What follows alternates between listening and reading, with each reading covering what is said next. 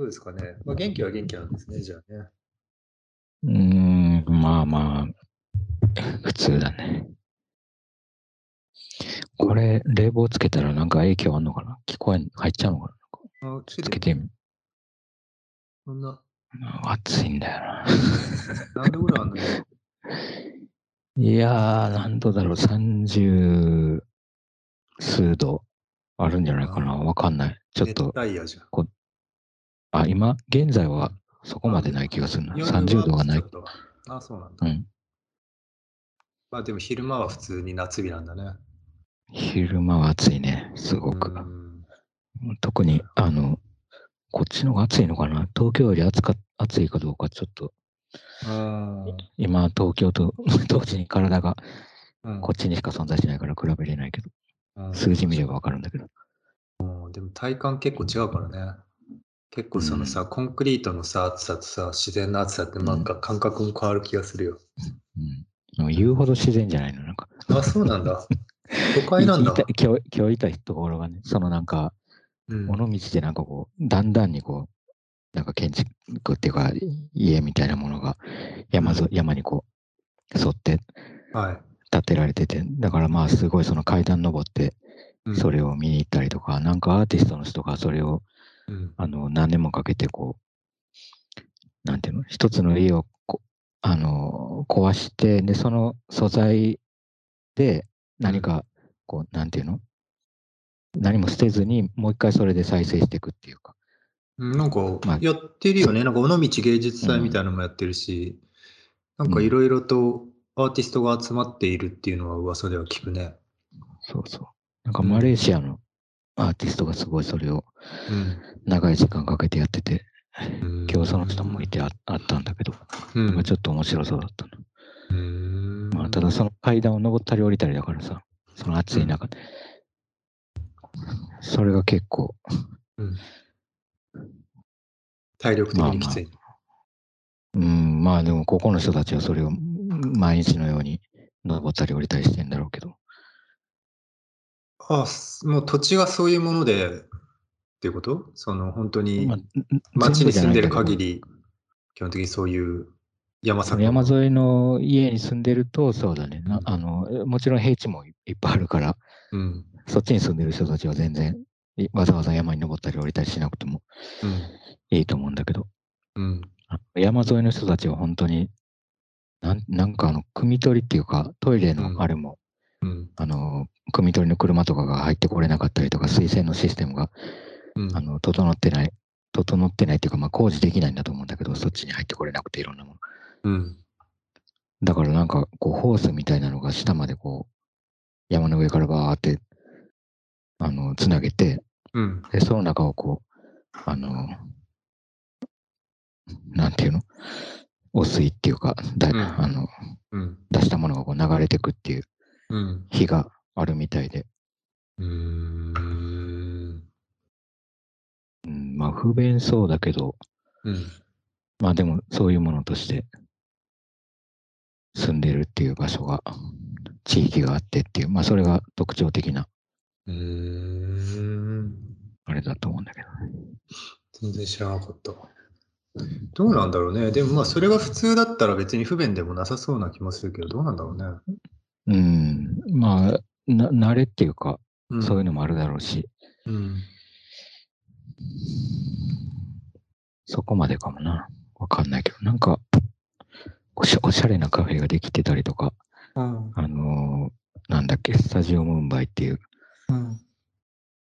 なんかね、いくつか、なんかその人たちが手がけたうん。建築ができてて、宿泊施設とか、なんか若い観光客の人たちがうん。結構来てたね。うーん。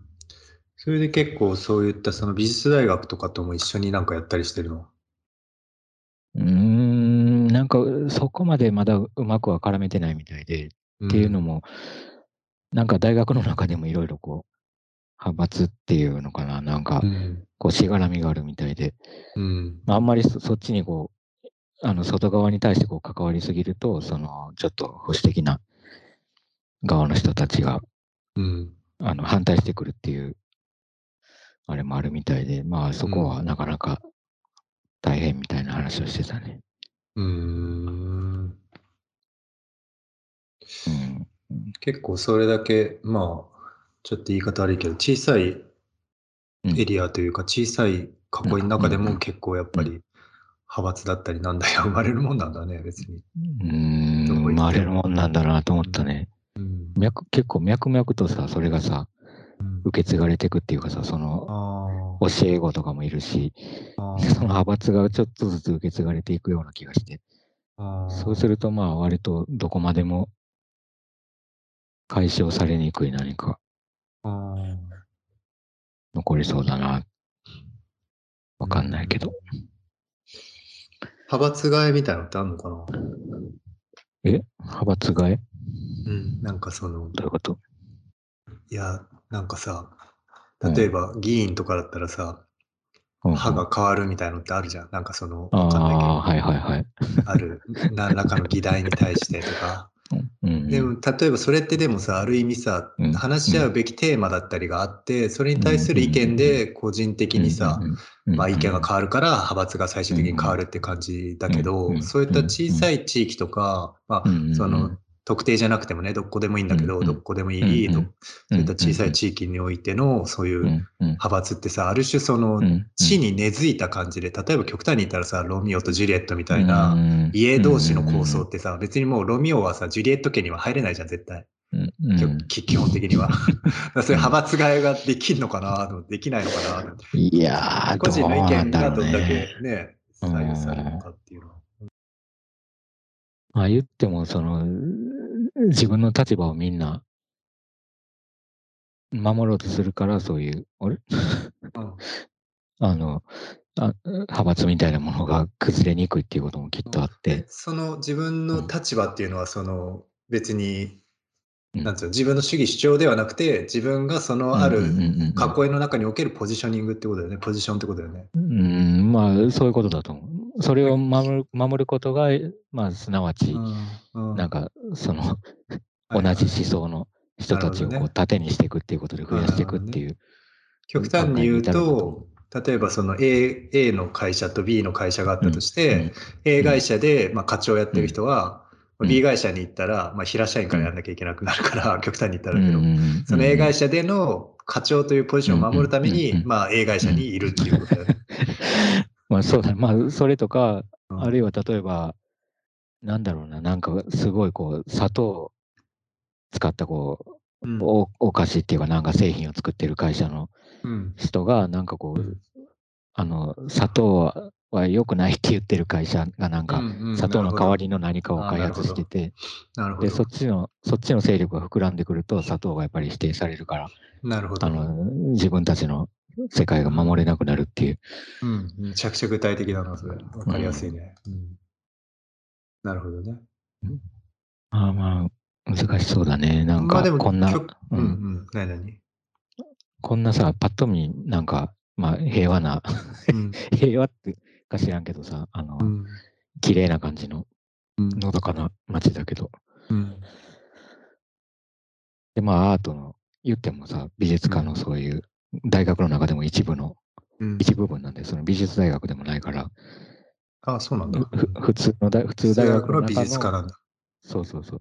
うん。だからまあ、ごくごく限られた場所で、ごくごく限られた人数で、うん。限られた世界でっていううん。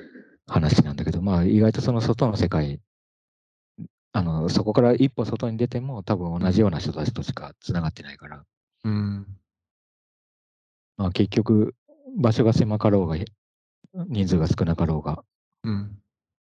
あんまり混ざり合うっていうことが難しそうだなっていうようには見えるね。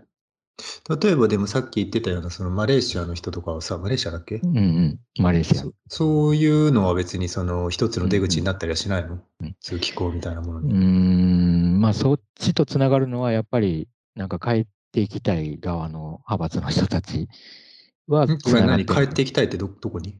なんかこのげあ、変えていきたいそうそうまあこの現状、まあ変えていくっていうか、破壊していくっていうよりは何かもうちょっとこういろいろ起こしていきたいみたいなタイプの派閥の人たちはそっちとつながって、まあ、何か一緒にやろうっていう話ももちろんやってるみたいだけど。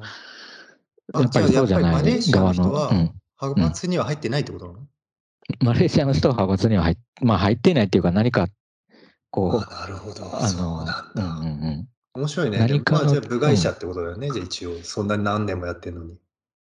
まあ、部外者、あの、その、ちょっと何か起こしていきたいみたいな人たちとはつながってるから、あはいはいはい。なるほど、ね。なんとなくそっちの派閥、あの、まあ、別に本人がなんかそのリーダーシップ取ってなんか、うん あの旗印になってるとか、そんなことは全くないと思うけど、はいはい。なんか自然と多分、つながりとしてはそっちとこう。つながっていくっていうのはあると思うんだね。うんそりゃそうだよね。確かに。うん、うん。いや、難しいと思うな。その外から入ってくるものと、うん。元から内側にあったりとか、うん。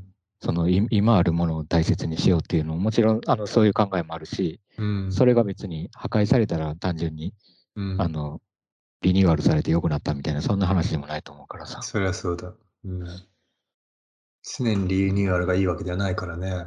うんうん。まあ、話していくといいのいいなと思ったけど、その、うん、え、その接点がないの？結局。毛嫌いになっちゃってんの、うん、なんか多分大学の中だと特に、うん。その具体的なさ話になっちゃうじゃない？その、この、この受験どうするとか、この、え？ここの 方法、受験のそのやり方とかさ、うん。あの学生に対するこうアプローチの仕方とかが結構具体的に決めないといけないじゃん。そんなふわっといい、まあなんかなんとなくこっちのいい感じやりましょうよみたいな感じは多分できないから、うん。なんかチャレンジしていきましょうよぐらいの感じだと多分できないと思うんだよね、そういう言葉だと。うん。だから具体的にこうこうこうしよう、こうこうこうしようってなってきたときに、うん。詰めていこうとすると絶対衝突になって、あその学校の中での教授陣の中での派閥がってこと、うんうん例えば一つの試験課題を決めるのに対して、まあ、意見が分かれて、うんうんうんうん。で、どうやっても喧嘩別れじゃないけど、まあ、まあ派閥別れみたいな感じでうん受け入れられないとか、お互いにね。うんうん。あ、そうなんじゃあもう本当にそういう大学の中でもうそういった派閥構想があるのか。そっかそっか。うん、があって、まあ、基本的にはさ、この小さい、うん。あの、なんていうのかな、地域の、小さい地域っていうか、なんていうのか、その、ある種閉じられた地域の中での話だから、そうすると、まあ、大学、美術科の大学があったときに、そのアートに関わる人たちがいると、その大学の関係の人たちがやっぱり増えるっていうのはあると思うから、その大学の中でのそういう関係性が結構影響してるっていうのはあるんじゃないかなっていう思うけど、外外大学の外側にも。うんなるほどね。どうなんだろうね。まあ、どこにでも絶対あるよね。そういう、うんまあ保守ある思う革新のそのぶつかり合いみたいのは常にあって、うで、まあでもさっきもちょっと言ったけど、その議論のテーマみたいなものが主軸になってて、意見が分かれてるんだったらまだいいけど、そのやっぱり自分のポジションを守るためだけに、例えば、ね、極端に言ったらタバコ会社で勤めてる人が、まあ絶対タバコを吸い続けなきゃいけないかみたいな感じになるとさ、うん本当にきついよね。だからさ、まあ、さっきの佐藤の話でしたけど、いや、いずれにせよさうん、多分誰しもがっていうか、うん。どの立場にいてもさ、うん。自分のことも、うん。あの多少こう削られるようなうん。あの部分がうん。出てきたときに、うん。やっぱりそれをこう進めていかないとどうにもなんないことってある気がする。いや、それは本当にそう。うんそうだし、それじゃないと絶対自分が成長につながらないから、うんうん何らかの形で自己批判とか自己反省が入んないと、まあ意味がないとは思う。うんまあそこなんだろうな、なまあそんか。こなんだよな。うんまあ簡単ではないけどさ、もちろん。まあ簡単ではないよね。うん簡単ではないけど、うーん。いやいや、なんかさ、前にさ、あの、いろいろ大学で、はい。他の大学とかなんかいろんな、そのはい学生の人とか、うん。とか教えてる人たちとかうん。のことを見てたりはい話したりして、はいで、その時に、まあちょっと前話したのかもわかんないけど、そのアーティストを育てるみたいな美術大学とか芸術大学だった場合に、はいはい、アーティストをこう輩出していくっていうことが、はい、まあなんか割と目的として明確にあってっていう状態があってみたいな話したような気もするけど。なんかそ、おおはいはい、したっけな？あごめんね、その学校の大学のその技術家がある目的としてアーティストを育てるっていうことね。あ目的というか、あの、教育の方針として。教育の方針として、はいはいはい。結果として、ね、話した話した。うん、排出できたら成功みたいな。部分があるようなところもあるような普通の大学で言ったら、その就学率というか、就職率が高い学校が、高い大学が良しとされるかのように、美大だと、まあアーティストになる率が高いと、まあ良しとされるみたいな、そういう風潮ってことだよね。はいはい。で、多少それに対してなんかこう批判的なことを多分言ってたりとか、あのまあ批判的っていうか、まあそうじゃない、うん、部分もあっていいんじゃないっていうか、まあ、部分とか、一律でそうなってっていいし。うんうん、そうだね。っていう話をしてて、で、うん、この大学でもさ、一応そういう話はしたんだけど。うんうん。え、ちょっと待って、でも、その派閥の、うん、人たちが全員いる中でそういう話をするの、そのどっちの派閥もあって。全全員はいなくて、まあ、要するに、俺が呼ばれて行ってるでもさ、呼ばれてる方はどっちかのでしょ、うん、そうでしょ？そうそうどっちかの派閥から呼ばれてるわけでしょ？そうそう。だからまあ多分どうにかこう動かしていきたい人たちの方に呼ばれてると。はいはい、そうだよね。うん。あの外側からだからね。外側からだから。そりゃそうだよな。そうだね。これを。伝統を守りたい人が 呼んできたらちょっと面白いけど。結構、いろいろ勉強してから入んないと怖いな。そうだね。で、どうしたの？まあそういう話をしてて。はい。まあでも難しいなと思ったのは。え、そういう話だったの、うん、実際によ今回呼ばれた人も、やっぱりそういう意識で、うん、その、外から人を呼んで、そういったいわゆるその就職率を上げるみたいな形で。いやいや、それそれはないでしょ。あ、そうでしょ、うんうん、そういうわけじゃない、そういうわけじゃない。はいはいはい、そういうわけじゃないんだけど、なんかこの、若いこれからこう今、はいはいはい、なんかこうものを作ってて、ものっていうかなんか作品とか作ったりとか、作らなかったり考えたりしてる人たちに対して、なんかあの、これからの、うん、こう、進み方みたいなものに対して何かあるかって言われたから、うん、まあ、あの、そんなのは、もちろんなんか言えるようなことはほとんどないないんだけど、あのモデモデルケースにはなり得ないからっていう話はあるからさ、あのそれあのそれぞれが試していかないといけないこと。まあね。まあでも少なくとももう何年もね、関わってきてるから、意見がないってことはないでしょ、だって。いや、それが質問の時にそれ思ったのよ。質問の時に、あの、もうすごい長い時間作ってこられてますけどって言われて、はいはいうん、ありそうだけと思って、うん、おそんな長いあの期間作ってこられたっていうか、やってたっけと思って。やってたよ、でもそそう見えそう見えてんだと思って。そう見えるよ、多分。うん。うん。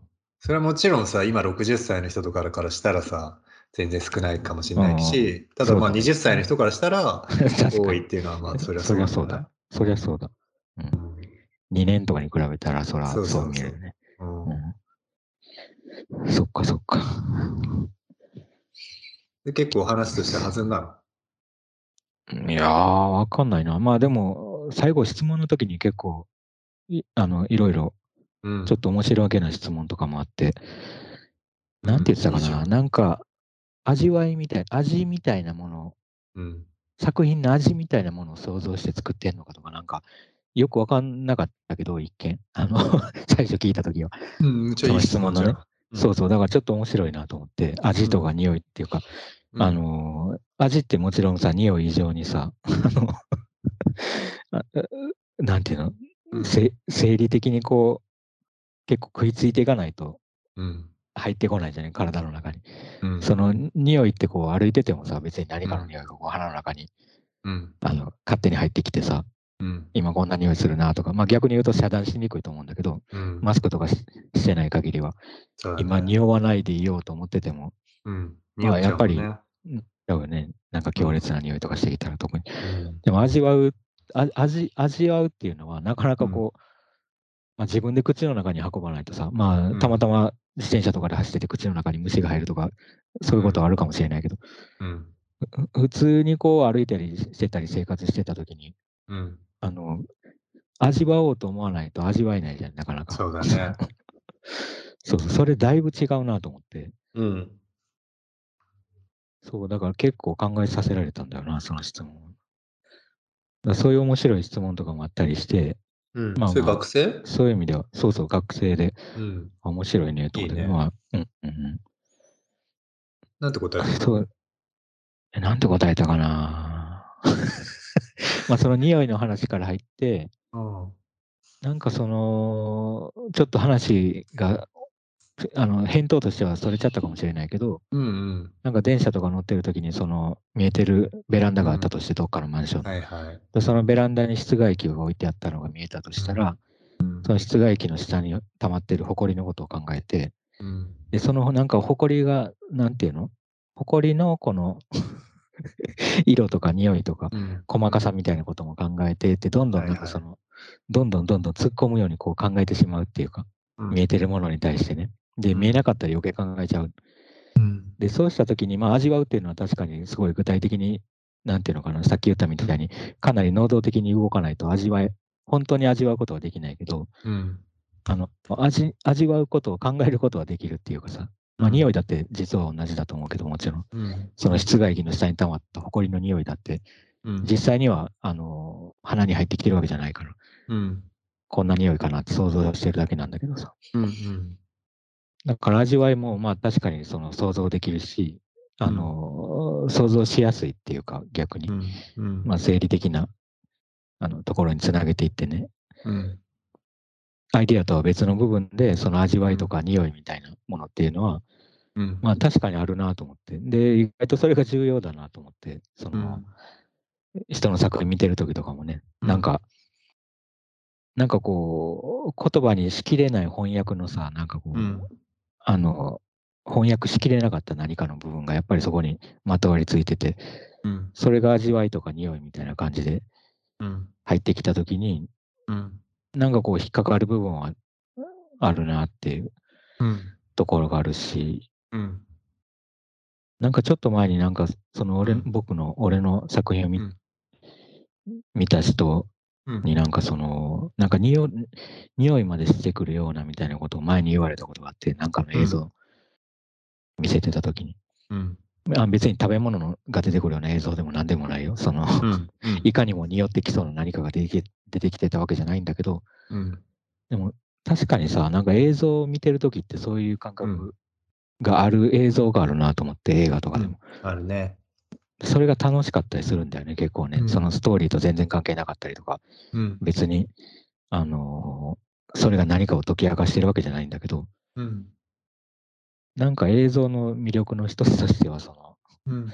なんか室外機が映ってたら室外機の下にある何か埃まで見えそうな匂いとか、うん。何かそういうものが映り込んでるような気がするっていう場面があった時にすごくドキドキするみたいな。うん。そういうのあるなと思って。だからそういう返答にはなってないけど、そういう話をして。うん。いいんじゃない？すごく完璧だよね。うん。答えとしては答え返答としてはいいんじゃないの？完璧だと思うけどな。聞きたかったことは聞けてる気がするけど。うんパーフェクトな面白かったよ、だから。うんいや、なんかでもその味わうに関してはやっぱり相当面白いと思うんだよな。その、うんうんうんなんかでもその、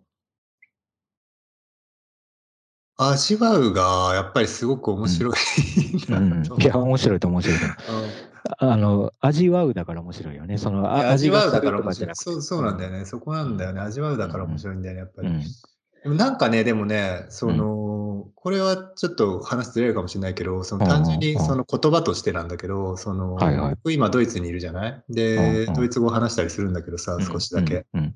その時にあの、あのさ、ドイツ語とか多分英語も普通にあると思うんだけどさ、味を、うんうん味に対するそのうん。能動的な動詞っていうのが普通あるんだよね。多分ほとんどの国に多分普通にあって。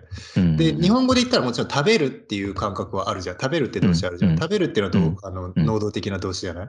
例えばそれと同じように見るとか聞くとか嗅ぐとか、そう触るとかって基本的にさ、そういった五感とか感覚って能動的なその自分からのアクションとしての動詞があるはずなのに、食べるとか、そのあの時のその味が、味については結構味がするみたいな言い方するじゃん。日本人って結構。このなんか味がするみたいな。で結構味わうって結構その普通には言わないっていうか、なんかその、例えば何でもいいけど、まあ寿司食べたとかなんか食べたとかっていう時に、その、寿司を今日味わったみたいな感じはあんま言わないっていうか、今日寿司味わってそうだね。言ったとしたら、うん、何？あれだよね。なんか、寿司を味わったって言ったときに、うん、寿司以外も味わってる感じがするよね。なんかあの、あ味わってるっていうか、体験してる感じがするそうだよね、そうだよね。確かに。寿司ではこう閉じてないっていうか。うん、そうだよね。そうそうそうそう。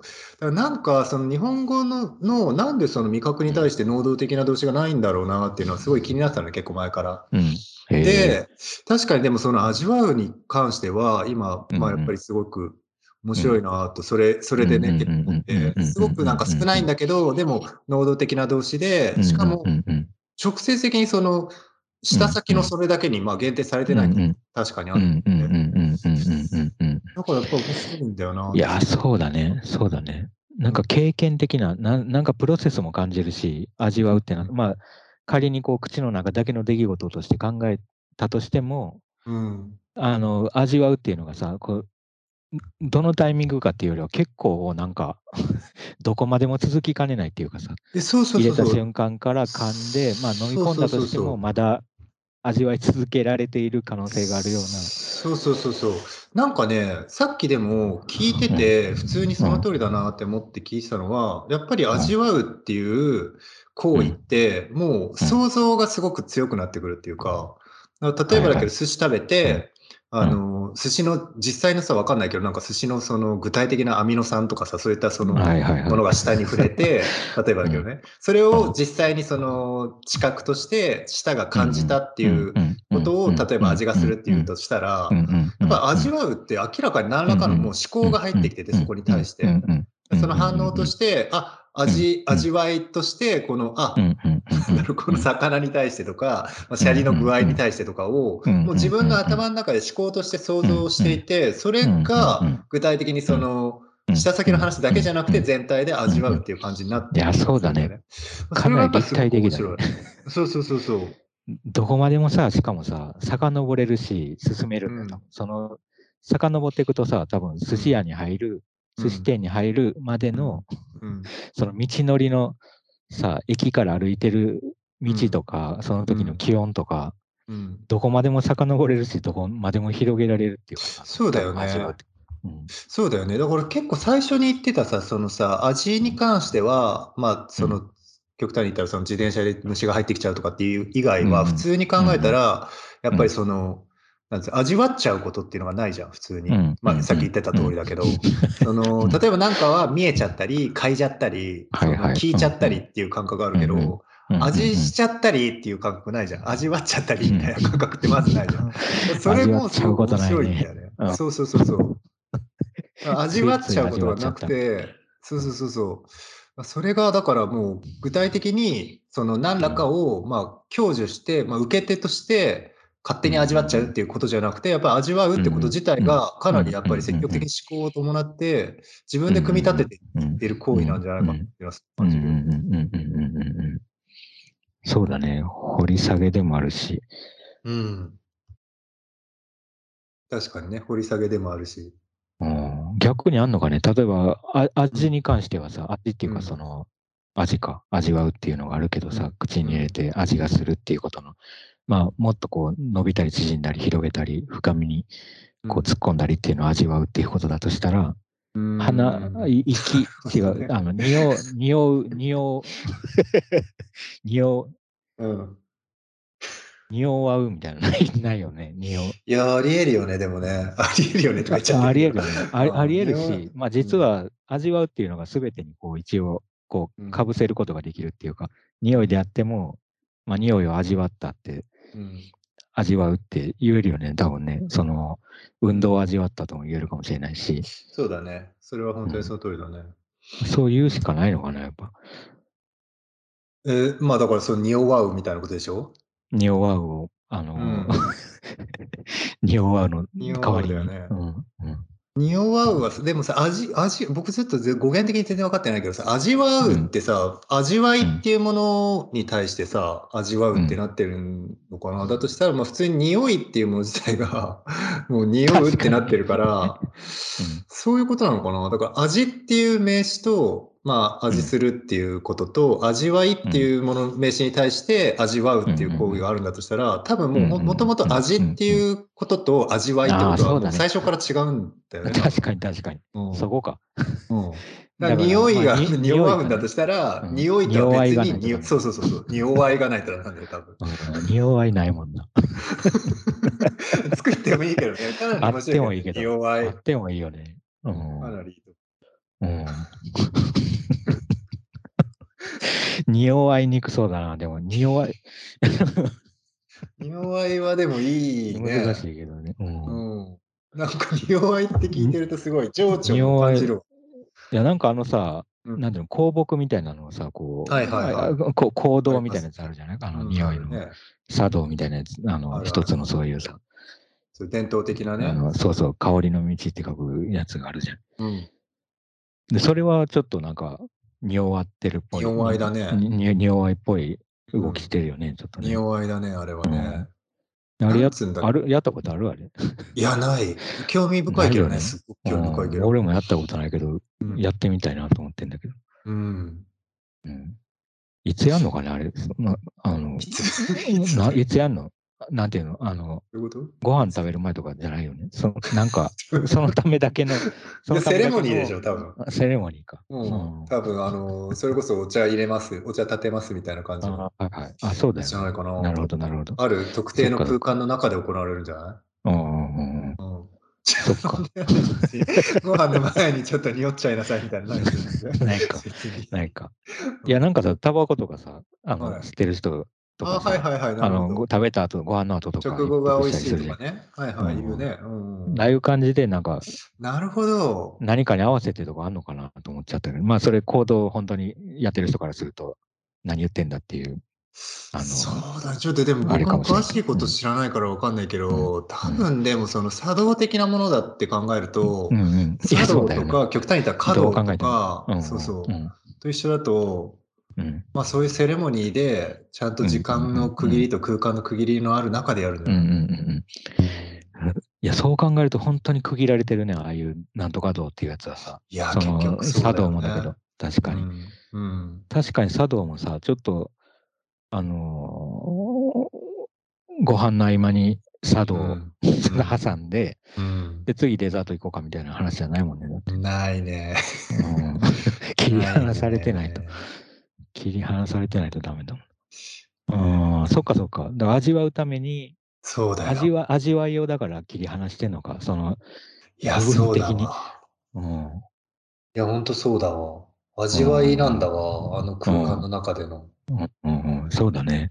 うん確かに確かに。だからどこまでも広がっていくし、どこまでも続いていくから、あえてあえて区切って、うんまあ、味わいをこう、具体的にしていくっていう、うんちょっとわかりやすくしていくっていうことなのかもしれないな。そうだね。まあ、わかりやすくっていうのと同時に、やっぱり集中して、そこに集中してできるようにしてる気はするね、確かに。うんうんうん確かに確かに。結なんか構さ、ううん。ん、何何？いやいや。いや、今ちょっと思い出したのは、うん。例えばそうんの茶道みたいなところで、結構なお手前でみたいな空間でやってる時に、例えば掛け軸を見たりさ、もしくは茶碗を見たりするじゃない？うんうんうんあの時にさ、うん例えばその、めでるみたいな感覚があるじゃん。はいはい。そのめでるみたいな感覚はちょっと近いかなと思ったね。うんいや近いと思ううっていう感覚にうん。近いよ。味わってるね。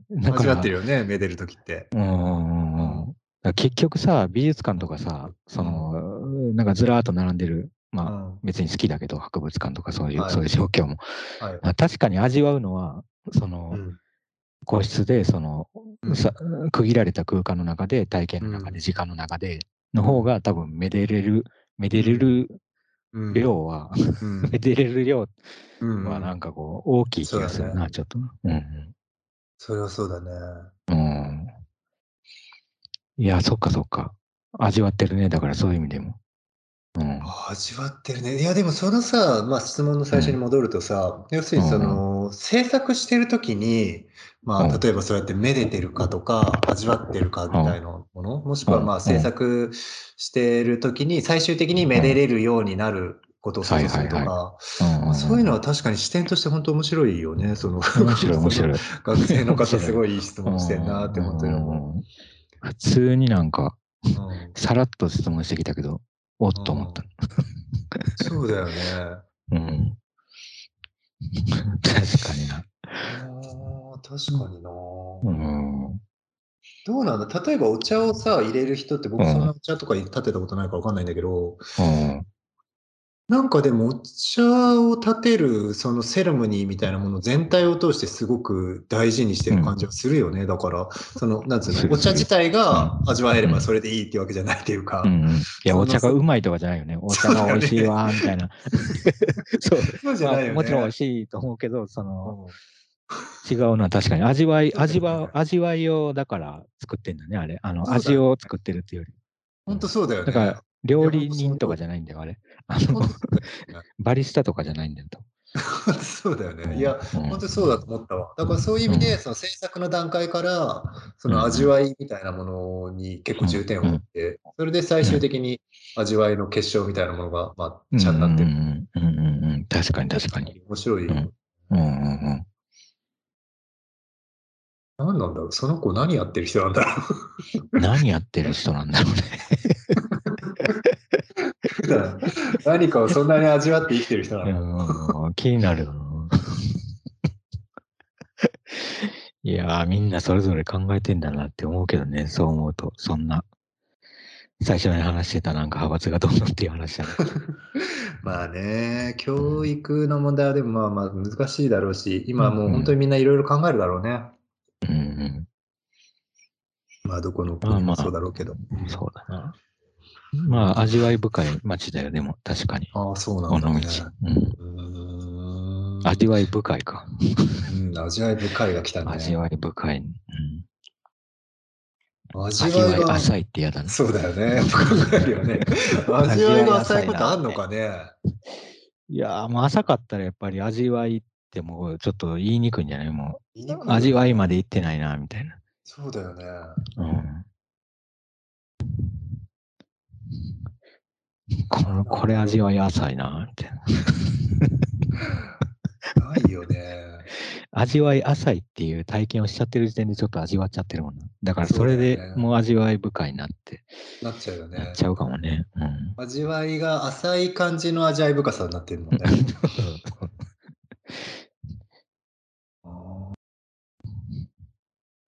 まあでも大事だね。まあでもそれを伝えることってできんのかな？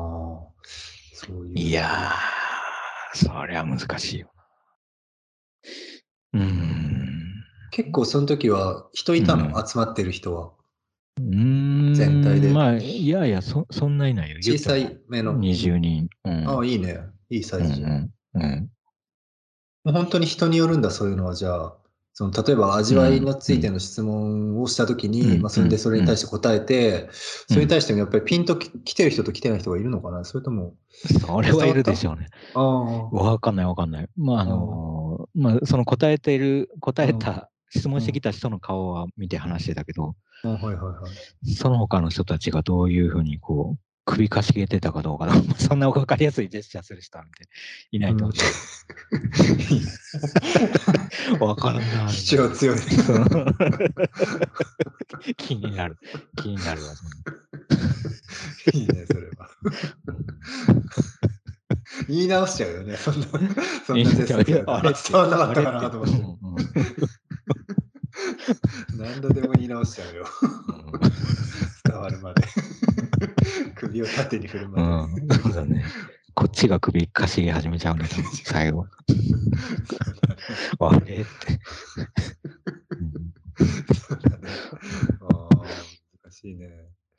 まあでも確かにその、まうんあさっき言ってたけど、その、美術とか、まあ、芸術とかアートっつっても何でもいいけど、そういったものの、まあ、教育については難しいよね。その自分がうん結局、まあ、どれだけのことやってきたかとかも捉えづらいしね、さっきも言ってたけど。うんうんうんそうなんだよな。まあでも、そういう質問はさ、面白かったしさ、うん。基本的にはなんかどう、どうやったらやっていけるのかみたいな話はまあまあ、具。体的に。あ、うんそうなんだ。そうそう、まあそ珍しいねれは良かったなと思なんでそれ？すごいことじゃない？それ。わかんないけど、な確かにありがちなんだよな、それ。いや、す絶対的にほとんどそうでしょ。ほほぼほぼどうやって生きていくかっていう う。んうんうん。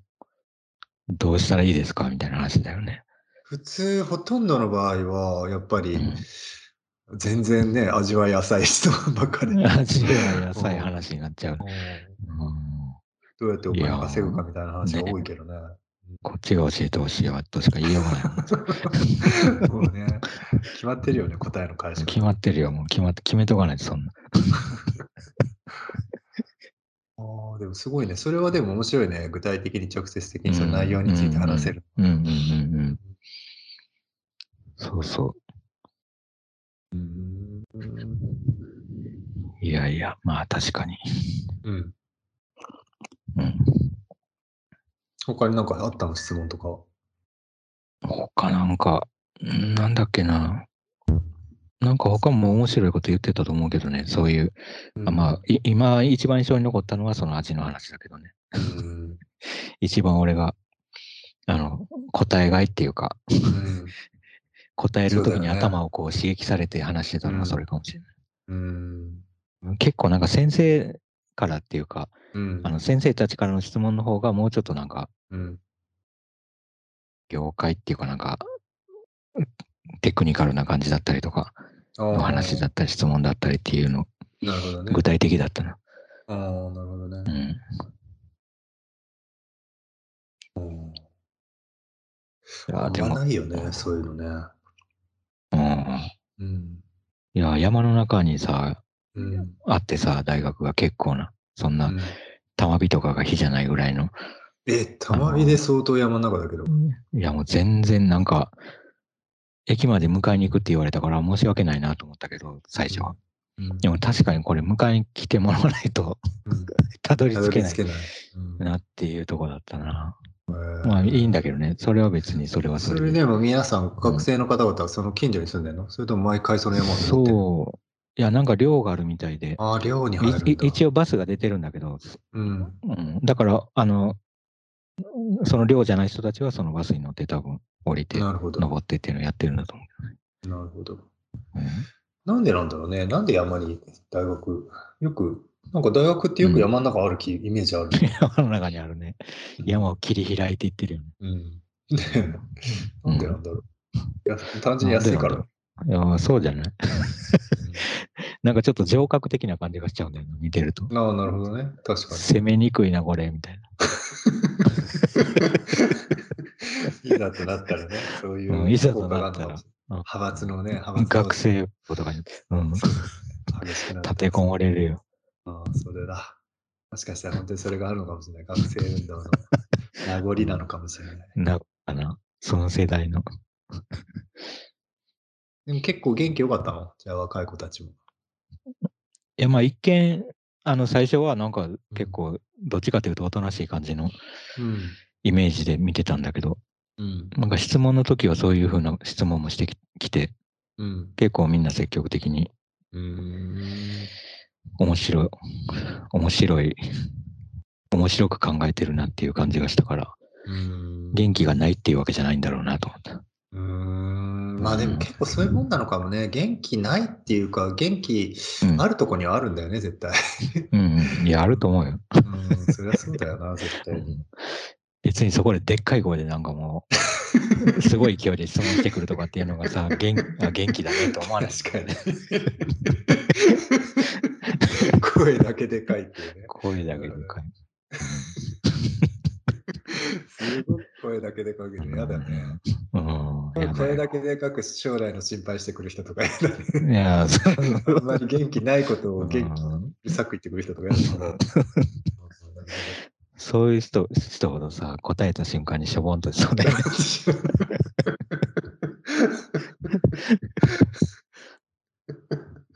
なるほどね。うんまあでも、普段なかなか接しない人たちと接するのは楽しいからね、結構。うん。うんそれ新鮮な体験になっていいね。うん。いいんじゃないですかね。そうそう。いや、羨ましい。なんか、はいそういえばだから、そのトークの時にね、あの、はい先生っていうか、その、呼んでくれた先生が、その、はいもし俺が今、あの、今のうん頭っていうか、うんこの、え考えてきたこととか全部、今の思考でね。いいそう思考で維持したまま大学生に、はいはい。なった。今そこに座ってる大学生になったらどうするかって言われた。うん。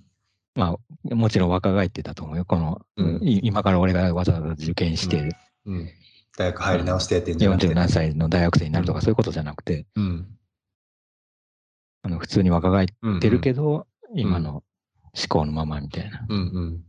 経験のままっていうことだと思うんだけど。っうんうん。て聞かれて、まあ結構それ困ったんだよな、なんか。そそれってさ、大学時代にどうしますかっていう話だったら、まあ別にいや、わかる、ね。まあわかるよね。うん。うん。すごいわかるよ。そうそう。まあ答えたのは、うんなんかその大学の周りをまずは散歩したりとか、うんあのトイレの場所を確認したりとか、うん。まあそういうちょっと細かいところから始めそうだなっていう話はしたけど、うん。ただその人が望んでたのは多分そういう話じゃなくて、じゃないよ。違そうよ。の出るで大学を出た後の展望みたいなところまで含めた話なんだよね、うんきっとね。そう、でも単純にその時代の変化とか、んそういうことも含めてだと思う。うん自分が生きてた時代とは違う今の時代に、この思考で生きてて、もう一回スタートするんだったらどうするでしょうどうするでしょうみたいな話でしょうんいや、むちゃくちゃいろいろそれはね。うん。うん、難しい。単純にでもその難しいよね。思考そのままって言ったらさ、もうおっさんではないけど思考そのままって言ったらもうそれおっさんだよね。思考がそのまんまなんだったらさ、それはもうおっさんだよ。20代だろうが。いや、それこそさ、思考なのか記憶なのかっていうのも違うくないなんか、この記憶のもう40何年間生きてきた記憶は残ってんのに、体だけ若くなってるのか、もう記憶はなくなってるけど、何かしらのこの 価値観とかはい意識みたいなものは、うんあの、この40何歳までやってきた意識がなんとなく残ってるまま若返ってるのかってだいぶ違う気がするんだよ。だいぶ違う。まあ、そんなことが、そんなことが起こりえないけどさ、もちいや、わかろん。んない。両方起こりえないけど。いや、わかんないね。ね。わかんないわかんない。起こり得るかもしれんね。あの、明日起こり得るかもしれない。確かに。明日これかもしれないよ。明日。考えとけばよかった。なるかもしれない。あでも結構面白い。なんかその、まあ先生がどんだどういう意図で質問したかは別としても面白いよね、考えるのは。うんうんうんうんうん考えちゃうねどうだろうな。どうなのどう？まあ、でもその、自分だったらやっぱりう、ん。どうする？基本、いや、この辺、本当につまんない普通の答えをすると、うんうんまあ普通に考えたらやっぱ変わんないよね、多分。例えば自分が学生の何十うん。何十年前の、うんうん、多分時代が全然違うとして、うん。それこそ自分が学生の頃、数十年前のその時代の、うん。うん。まあ極端に言ったら別に、例えば自分が100年前のさ、うん。時代で生きてるとかね、うん。うん。えーそういったことを考えても、うんなんつうんだ、やろうとすることはそんなに変わんない気がするんだよな。なんかもちろんメディアが違ったりさ、それもちろんそういったものは違うけど、なんかその、なんつうの、例えばだから、じゃあ、100年前だったらアートやんなかったかとかっていうとさ、なんかやってる気もするじゃん、別に。うんうんまあ名前は違ってもね、そのアートとかって呼ばれてない何かを。うん。ね、どうなんだろういや、どうなんだろうね。どういうまあ別に全然他のことしてたっていいし、う。うん。何もやってなくてもいいんだけど、まあね。どうなんだろうね。え、でもそれさ、模範解答としては何が良かったの？そのなんか、メディアを駆使してみたいな、そういうこと？よくわかんないけどさ、メディアを駆使して。わかんないよくさ、うん僕毎回結構不思議に思うんだけどさ、よくさ、例えば地味、例えば地味編が、わかんないけどね、ジミー・ヘンドリックスってさ、まあ、それこそ60年代のさ、立派なエレキギターのスーパースターが、うん例え、ば、あの、うん。2000年に生きてたら、絶対にヒップホップをやってたとかさ、そういう話ってよく聞くんだけど、はいはい。毎回結構面白いなと思ってて、うん。なんでそんなことになるのかな、みたいな。う。んうんうんうん要するに、その、昔の人が、まあ、例えば、昔の天才が今生きてたら現代の、まあ、最新テクノロジーを使って、まあ天才的なことやってたみたいな感じで 言う意味なんだろうけど、それちょっと面白いなと思うんだよね。本当にそうだなかなって普通に思うし。そうだね。まあ、それこそさ、だから、今ではさ、まあ、古典とされてる、はい。もう古古典とされてるっていうか、まあ、もうみんなが好きな印象派みたいなものとかも、はい。当時は前衛だったみたいな話はよくそうだね。されるような。そうだね。うんそういうことだよね、でもね。いや、どうなんだろうね。でも本当にそうかなって思う部分もあるけどな。うーん、そうだね。うん。いや、しかもさ、別にこの20年、確かに自分が大学出てから20年ちょっとぐらい経ってるじゃない？はい。はい。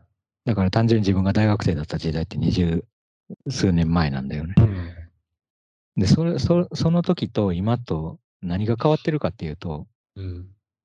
あもちろんいろんなことが変わってるよね。その、うスマートフォンが、ガラケーだったのがスマートフォンになったとか、そうだね。まあも、いろんなことが、そういう細かいことはいろいろ変わってるんだけど、言ってもなんかこの、言ってもって感じするんだよな。今そまあ言ってもの、ね、20代の人たちとか見てても、がやってることとか見てても、なんか、あ、今こういうのあるのか、みたいな、っていうようなことじゃなくて、うんまあ言っても繰り返してるっちゃ繰り返してるっていうのが割と見えてきたっていうだけっていうか、うんまあ、あの、一緒じゃない、一緒じゃないけどね。いあの、一緒なんてありえないんだけど、そのい一年のスパンでも一緒のものが一年の繰り返しで出てくるなんてありえないから、うんあの、同じじゃないけど、まあ言うほどなんか、何かのこう意識的な革新が起こってこう、ああ、そんなこと考えも至らなかったなっていうことではないないね。あの、まあ、それ、それ、あの、しょうもないとかダメとか言ってるわけじゃなくて、うん。うん、そういうもんだなっていうのが、そういうもんだね。うん、そういうもんだなと思うんだけど、うん、まあでも社会の、社会とアートの関わりみたいなものが何か変わってるんだったら、大学出た後の自分がどう、いやでもどう思う、いその質問ってさ、うん。一つはさ、若返るっていうかさ、うん。じあの今の瞬間に若返るってことじゃない？うん。もう一つはさ、多分さ、その東京の大学じゃなくて、俺は東京の大学に行ってたけど、今この尾道のその、今のこの、俺がトークした大学に、うん。その、そこにいたらっていう話だったの。なるほどら。場所も違うんだよね。だから、なるほど。うん、年齢とかだけじゃなくて、状状況とか。あ、そういうことなんだ。だそれ結構ね、あの、複雑で、ちょっとなんかこうんの軸が結構、いろいろ重なってるからさ。なるほど。うん。まあ、まず想像しないといけないね。そうだね、んんん本当にそこに今いる学生たちに寄り添ったってことだよね。そうそうそうそうあーそういうことね。そうそう。もしで彼らみたいだったらってことだよね。そうそう。だからその先生が言ってたのは自分が公表とか、あうん公表っていうか、なんかアドバイスとかするときは、うんまあ自分がもし今そこの目の前にいる学生だったら想像しながらやるって言ってて、なるほど、すごいだから面白いね。そうなんだ多分同じことをややってほしかったっていうか、うーん、っていうことだと思うむっちゃ聞きたいんだけど、その好評。ね、聞いたよね。すごい聞きたいよ。そんなこと、いや、すごくいいと思思うんだけど、僕、それ。うんうん可能なのいや、かなむっちゃ難い。しい。むっちゃ難しいんだよ。だって、記憶があるじゃん、俺たちは。そのうん、大学生だった時の記憶がすっぽりもう完全に抜けてるんだったら、うん、あの、新たにさ、目の前にいる人に憑依して、新体験としてね。そうそうそう、なんか想像、想像できる可能性はあるんだけど、少なくともさ、大学生だったうん。時代が確実にあるじゃない？そのうん、否定できないよ、それを。で、ああの、少なからず覚えてる部分もあるから、うん。あの、その具体的なことじゃなくても、なんかその空気感とかさ、うんどういう感じで自分が存在してたかみたいなのをなんとなく思い出せるの。思い出せるよ。その記憶があるせいで、その素直には表意できない、そんなすんなりを。そうだよね。ね大学時代にどうでしたかっていうのだったら簡単だけど、そりゃそうだ。先生に対してどういうふうにこうん。う、何か言われたりして思ってましたかみたいな。うん。話だったら、もう別にストレートに出てくるけどさ、思い出せばいいだけど。うん。まあ結構難しいなと思って、だから、その質問は。いや、むっちゃ聞きたい、その好評。ねえ、聞きたいよね。生徒みたいなこと言ってるってことなの どういうこと？生徒、そこにいる目目の前にいる生徒の気持ちになって公表するってこと、うん。だ気持ち、まあ、気持ちになって、まあ、うん複雑なのは、その自分が生徒になりきって、生徒として言うんじゃなくて、うんあの、なりきって言うんじゃなくて、うん自分がもし生徒だったら、教授に何を言われたら、言ってほしいか。ああ、言われてそうそう言ってほしいかとか、ね言われることによってなんかこう、刺激とかなるかみたいなね。うんはいはい。ていう想像だと思うんだよ、きっと。すごくない？その高度な教育法。そう。そうなんだよな。すごない人だな。その考えには及ばないっていうか、なかなか自分の軸からやっぱりこうさ、うん、かなりファンタジーじゃない？それでも。いや、ファンタジーだし、うんそれど、どの部分にこう、なんていうの？息をして話せばいいのかうんがさ、分かりにくいじゃない、すごく。その、むちゃくちゃわかりにくいよ。分かりにくいよね。だから難しいなと思って。そこは戸惑っちゃったんだよな、だから。その思考すごい面白いね。変わってるね。なんかその、極端に言ったらさ、別にあうん。時代とかさ、まあ、学生とか関係なくさ、目の前にいる人と対話をするってことにおいて、うんまあ、その人の気持ちになって考えるとかだったらまだわかるんだけど、もちろん。うんその好評で学生に憑依してみたいな。ものさらにそれを言われてどう思うかっていうのを想像してうんいや、かなり。ってすごいな。かなり先読みしないと思かなり先読みしてるよ。う。うんあでもプロってそういうもんなのかもしれないよね。本当にそういうことが可能そうかもしれい。ない。うん、結構でも生徒も幸せだろうね。それがもしうまくいってたらさ。うんうんうんうん確かに。でも、そのトークで初めて聞いたかもね。あそういうことしてくれてるんだみたい あ、そっかそっか、そだからかと思ったかどうかああ、うんなるほどね。そこでちょっとみんなにすぐアンケート取りたかったね。な。どっから寄り添えてたのかを。うんそうそう、やめてほしいかどうかその、そのやり方を。そのやり方。憑依しないでほしいみたい勘違いで憑依しないでほしい。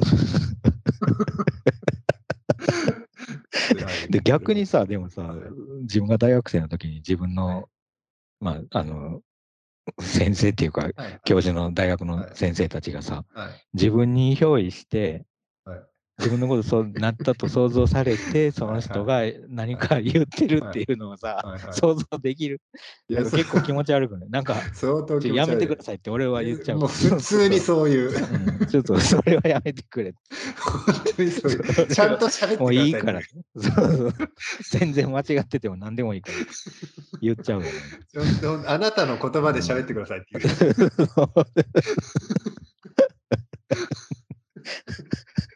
やり返しちゃうかもね。こっちは先生に、こっちをそのその憑依し返してさ。わけがわかんなくなっちゃう。本当そうだよ。うんそうだよ。あでもね、確かうんに、それ面白いね。なんかその、確かにでも先生って、まあ、教授とかって、うんうんそういうとこあなんか幅があったかもね。本当に何も気にせずに言いたいこと言う人と、はいはいはい。なんか寄り添おうとしてくる人って確かにうんうんうん。あったかもなと考確かにな。ああ、確かにね。特にさ、その、例えば学術的なさ、まあ極端に言ったらうんうん歴史の先生とかがさ、まあ自分なりの思いを伝えることってそんなに、うん。まあ、多くはかもしれないけど、まあ、幅はもちろんあるよね。ただ、うんうんうん。公表、絵の公表とかってやっぱり結構ね、そうだね。によるから、うん。うんそういう意味では確かに寄り添うか寄り添わないかですっげえ差が出そう。確かに確かに。だからどこまで想像してみるかっていうのはさ、うんうんまあ、あの、なんでこれを作ったのかっていうところまで想像するだけでもさ、全然違うもんね。確かにね。うんあねなんか映像作ったんだっていうところで 終了しちゃうか、ひでえな、その先生は。まあ、確かにだとしたらどうしようもないよな。だからまあ、ある意味確かに、多少 少なからず。そうだね。そういうこと何らかの想像は。うん。うん。まあ、でもそれ、想像をきっかけに質問をして、まあ議論になってうん話していけば、うんうん。まあうんうん。その、なんつうの、想像をしつつ、それを確かめつつ、想像しつつ確かめつつっていう感じで、それはひ批評としてもあり得るけど、うんうんうん。さっきのさ、さっきの想像の階段を一人で登りすぎてるよね。そんな時代と場所と生徒を超えてさ、それは確かにちょっと無理があるな。実際難しいよ。うんうんお互いに難しくなる。お互いに難しいね。あ、それなんだな。そのちょっと想像したところで、ちょっと現実と確認をして、まあ、例えば質問とかをして、確認をして、想像して、確認をしてっていう作業は、うんすげえ大事なんだな、多分う。んうんうんうんうんうんそっかそっか、行ったり来たりしないと。そうだね。憑依しっぱなしだと思う、なんか。自分見失いすぎてる。しないすぎて記憶が、記憶さえも。確かに、それは大変だ。うん。なるほどね。まあでも、偉いね、そうやって。まあ、そういう仕事いやー、うん、偉いと思うよ、本当に。